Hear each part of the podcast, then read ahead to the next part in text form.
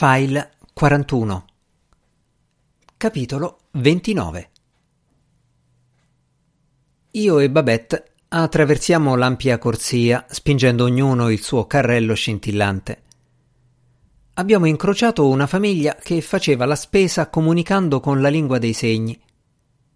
Io continuavo a vedere lucine colorate. Come ti senti? mi ha chiesto lei. Io bene. Mi sento bene. Tu? Perché non ti fai un check-up? Non ti sentiresti meglio se scoprissi di non avere niente? Ne ho già fatti due. Non hanno trovato niente. E cosa ha detto il dottor Chakravarti? Cosa poteva dire? Parla un bellissimo inglese. Mi piace ascoltarlo parlare.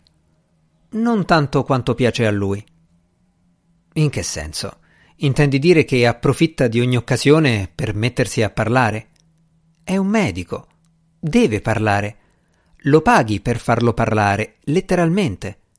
O vuoi dire che ostenta il suo bellissimo inglese, che te lo sbatte in faccia? Dobbiamo comprare il Glass Plus. Non lasciarmi sola, ha detto lei. Sto solo andando nella corsia numero 5. Non voglio restare sola, Jack. Lo sai questo, no? Supereremo questo momento senza problemi, le ho detto, e magari ne usciremo ancora più forti. Vogliamo stare bene, a tutti i costi. Babette non è un tipo nevrotico, è forte, in salute, estroversa, positiva. Accoglie le cose a braccia aperte. Babette è fatta così. Siamo rimasti insieme nel nostro giro delle corsie e alla cassa. Babette aveva preso tre tabloid per la seduta successiva con il vecchio Treadwell. Mentre eravamo in fila, li abbiamo sfogliati. Poi siamo andati insieme alla macchina, abbiamo caricato i nostri acquisti e mentre tornavamo a casa stavamo vicini vicini sul sedile. A parte gli occhi, ho detto io. In che senso? Secondo Chakravarti dovrei farmi vedere da un oculista. Di nuovo quei puntini colorati? Sì. Smettila di portare gli occhiali scuri. Senza non posso insegnare Hitler. Perché? Mi servono e basta. Ma sono stupidi, senza senso. Ci ho costruito sopra una carriera, ho detto. Forse non comprendo nemmeno io tutti gli elementi coinvolti in questa cosa, ma a maggior ragione non è il caso di mettersi a fare cambiamenti.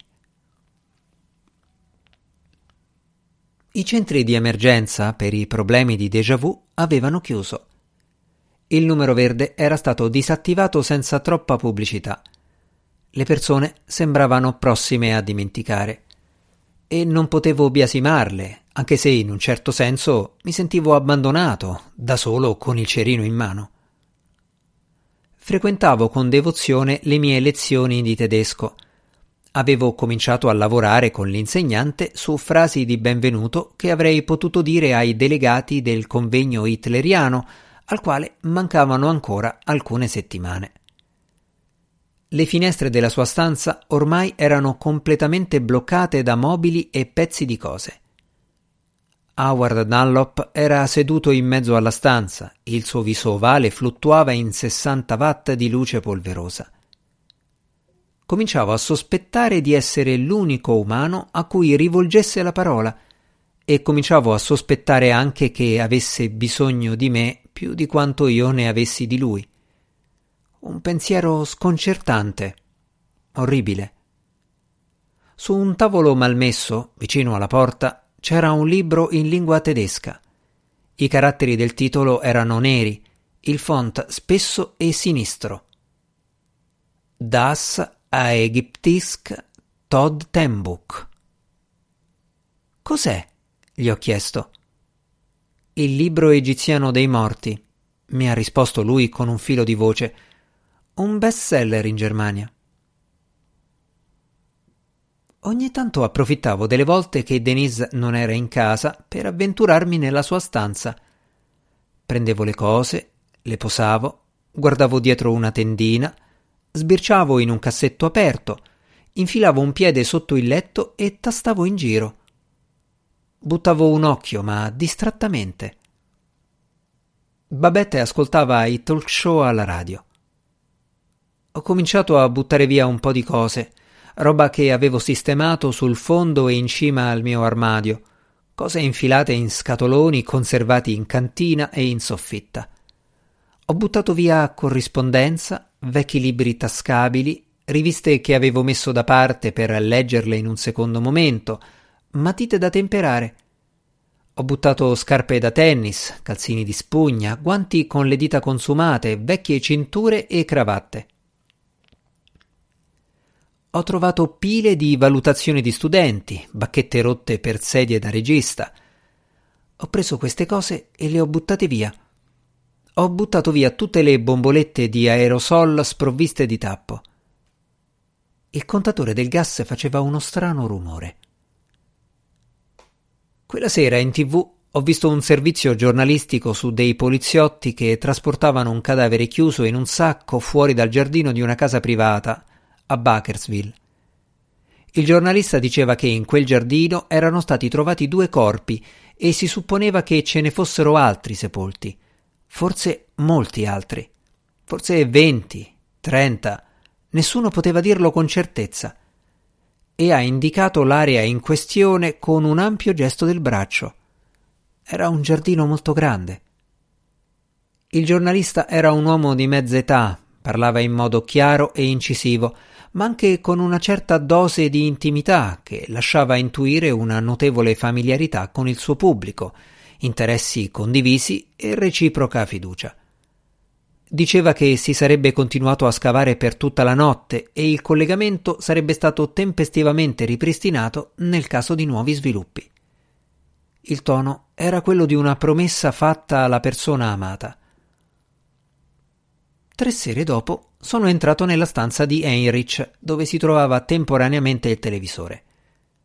Heinrich era seduto a terra, indossava una felpa con il cappuccio e guardava le riprese in diretta di quella stessa scena. Il giardino era illuminato da proiettori. C'erano uomini al lavoro in mezzo a mucchi di terra, armati di pale e picconi. In primo piano il giornalista, con il capo scoperto e una giacca di montone, dava gli aggiornamenti sotto una leggera nevicata. La polizia riteneva di avere informazioni fondate, gli scavatori erano metodici ed esperti. Il lavoro procedeva da 72 ore, ma non erano stati trovati altri cadaveri. Il senso di aspettativa delusa era totalizzante. Sulla scena aleggiava una sensazione di tristezza e di vuoto, abbattimento, cupezza. Lo avvertivamo anche noi, io e mio figlio, che guardavamo in silenzio. Era nella stanza, scorreva nel flusso pulsante degli elettroni e impregnava l'aria. Il giornalista pareva quasi volersi scusare.